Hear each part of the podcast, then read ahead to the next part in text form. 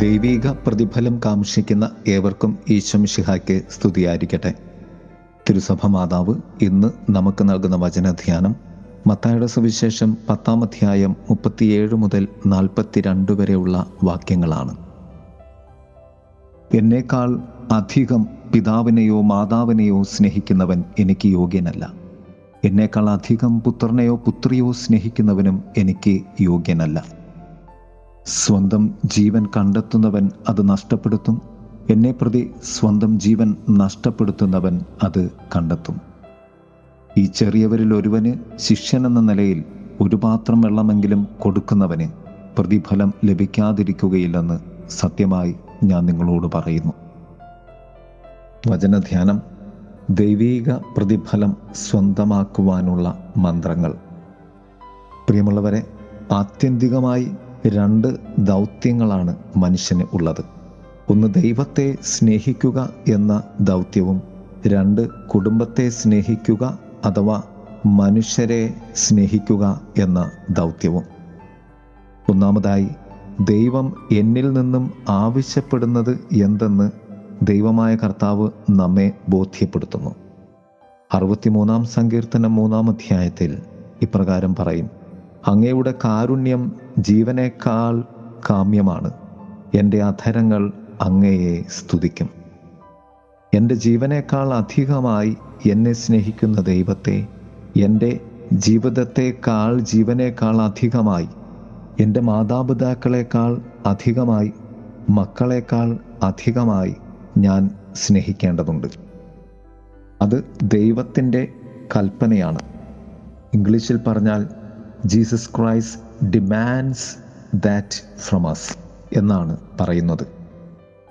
ക്രിസ്തുവിന് യോഗ്യനായി തീരാൻ നീ മാതാപിതാക്കളെക്കാൾ മക്കളെക്കാൾ നീ ദൈവത്തെ സ്നേഹിക്കേണ്ടതുണ്ട്. ക്രിസ്തു സ്നേഹത്തിന്റെ വെല്ലുവിളി ഇതാണ്. തന്റെ ജീവനേക്കാൾ ക്രിസ്തു നമ്മെ സ്നേഹിച്ചു.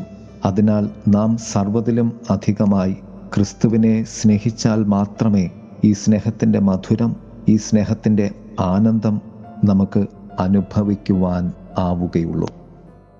മറുവശത്ത് കർത്താവ് പറയും സ്വന്തം ജീവൻ കണ്ടെത്തുന്നവൻ അത് നഷ്ടപ്പെടുത്തും. എന്നെ പ്രതി സ്വന്തം ജീവൻ നഷ്ടപ്പെടുത്തുന്നവൻ അത് കണ്ടെത്തും. ഈ ഭൂമിയിൽ ക്രിസ്തുവിനെ പ്രതി നാം നഷ്ടപ്പെടുത്തുന്നതൊക്കെയും സ്വർഗത്തിൽ നാം സ്വരുക്കൂട്ടുന്ന സ്വർഗീയ സമ്പാദ്യമാണ് എന്ന് കർത്താവ് പറയാതെ പറയുകയാണ് ചെയ്യുന്നത്. രണ്ടാമതായി ക്രിസ്തുവിന് തുല്യമായി ക്രിസ്തുവിനെ തിരികെ സ്നേഹിക്കുവാൻ നമുക്ക് ആവുകയില്ല എങ്കിലും ആ സ്നേഹത്തിന്റെ ശൈലിയിലേക്ക് സ്നേഹിക്കുവാനുള്ള ഏക സാധ്യത കുരിശാണ് എന്ന് കർത്താവ് നമ്മോട് പറയുകയാണ്. സ്വന്തം കുരിശെടുത്ത് എന്നെ അനുഗമിക്കാത്തവൻ എനിക്ക് യോഗ്യനല്ല. ക്രിസ്തുവിന്റെ സ്നേഹം ജീവിക്കുവാൻ രണ്ടു തലങ്ങളാണ്. ഒന്ന് യോഗ്യതയുടെ തലം. രണ്ട് അതിന് ഞാൻ അയോഗ്യനാണ് എന്ന തിരിച്ചറിവ്. യോഗ്യത എന്നത് അവനവന്റെ കുരിശെടുത്ത് ക്രിസ്തുവിനോട് ചേർന്ന് നടക്കുവാനുള്ള ആഗ്രഹം അല്ലെങ്കിൽ ജീവിതം. അയോഗ്യത എന്നത് കുരിശിന്റെ തിരസ്കരണമാണ്. മൂന്ന് പ്രതിഫലം. പ്രതിഫലം നാം നൽകുന്ന ബഹുമാനത്തിലാണ്. പ്രവാചകനെ പ്രവാചകനായി കണ്ട് സ്വീകരിക്കുന്നവന് പ്രവാചകന്റെ പ്രതിഫലം ലഭിക്കും. നീതിമാനെ നീതിമാനായി കണ്ട് സ്വീകരിക്കുന്നവന് നീതിമാന്റെ പ്രതിഫലം ലഭിക്കും. ദലൈലാമ പറഞ്ഞത് ഇപ്രകാരമാണ്. നിങ്ങൾ നന്ദിയും മഹത്വവും പരിശീലിക്കുമ്പോൾ അതിൽ മറ്റുള്ളവരോട് ബഹുമാനത്തിന്റെ തലം അടങ്ങിയിട്ടുണ്ട് എന്ന് ഓർക്കേണ്ടതുണ്ട്. ക്രിസ്തു പ്രതിഫലം നമുക്ക് ലഭിക്കണമെങ്കിൽ എല്ലാറ്റിലും അധികമായി ക്രിസ്തുവിനെ സ്നേഹിക്കേണ്ടതുണ്ട്. കർത്താവായ യേശുനാഥൻ പ്രതിഫലത്തിന് നൽകുന്ന വില അല്ലെങ്കിൽ നമ്മുടെ നന്മകൾക്ക് നൽകുന്ന വില ഇപ്രകാരമാണ്. ഈ ചെറിയവരിൽ ഒരുവന് ശിഷ്യൻ എന്ന നിലയിൽ ഒരു പാത്രം വെള്ളമെങ്കിലും കൊടുക്കുന്നവന് പ്രതിഫലം ലഭിക്കാതിരിക്കുകയില്ല എന്ന് സത്യമായി ഞാൻ നിങ്ങളോട് പറയുന്നു. പ്രിയമുള്ളവരെ ദൈവീക പ്രതിഫലത്തെ നമുക്ക് കാംക്ഷിക്കാം. ക്രിസ്തു ആഗ്രഹിക്കുന്ന സ്നേഹം ജീവിക്കുവാൻ നമുക്ക് പരിശ്രമിക്കാം. നമ്മുടെ കുരിശിലുള്ള ക്രിസ്തുവിന്റെ സ്നേഹവഴി നമുക്ക് തിരിച്ചറിയാം. ദൈവം നമ്മെ സമൃദ്ധമായി അനുഗ്രഹിക്കട്ടെ. ആമേൻ. മലമായൊരു ഹൃദയം നീ എന്നിൽ മെനയണമേ. സ്ഥിരമായൊരു ആത്മാവിനെ എന്നിൽ പുതുക്കണേ. തള്ളിക്കളയരുതേ ആ സന്നിധിയിൽ നിന്നും എടുത്തു മാറ്റരുതേ പരിശുദ്ധാത്മാവിനെ. തള്ളിക്കളയരുതേ ആ സന്നിധിയിൽ നിന്നും എടുത്തു മാറ്റരുതേ പരിശുദ്ധാത്മാവിനെ. നിൻരക്ഷയും സന്തോഷം നീ തിരികെ തരണേ. നിൻ രക്ഷയിൻ സന്തോഷം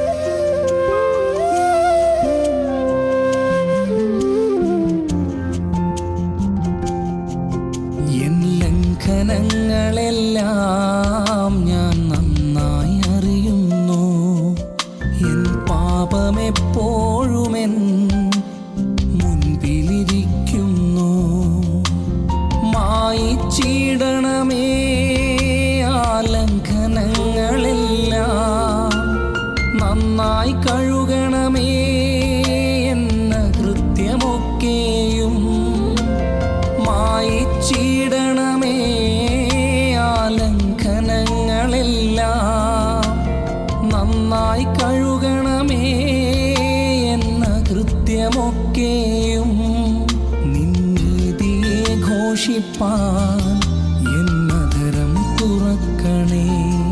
നിന്നീതിയെ ഘോഷിപ്പാൻ എന്നതരം തുറക്കണേ. നിർമ്മലമായൊരു ഹൃദയം നീ എന്നിൽ മെനയണമേ. സ്ഥിരമായൊരു ആത്മാവിനെ എന്നിൽ പുതുക്കണേ.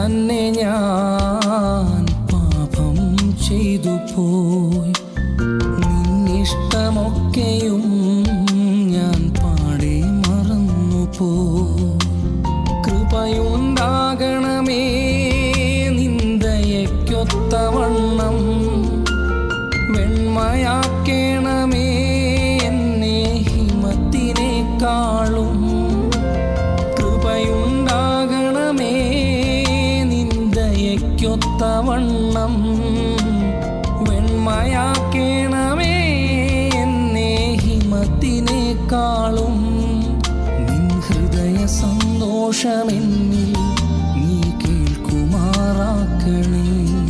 നിൻ ഹൃദയ സന്തോഷമെന്നിൽ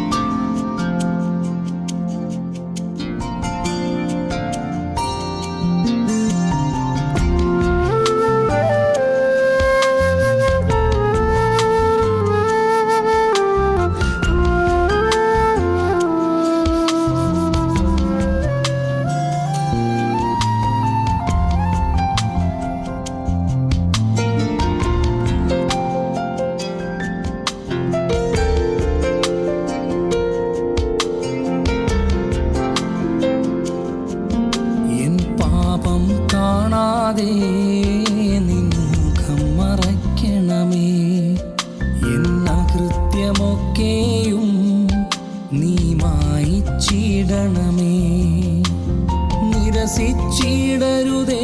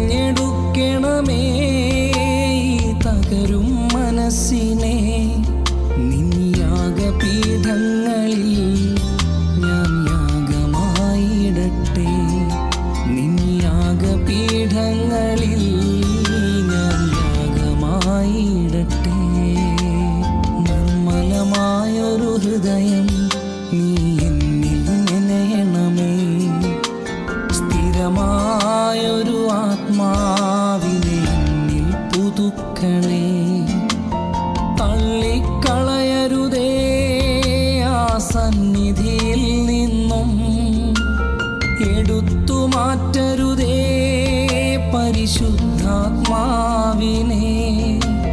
തള്ളിക്കളയരുതേ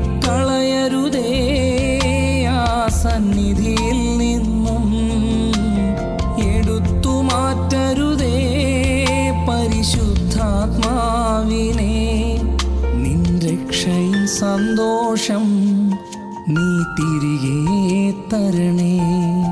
നിൻ രക്ഷയും സന്തോഷം നീ തിരികെ തരണേ.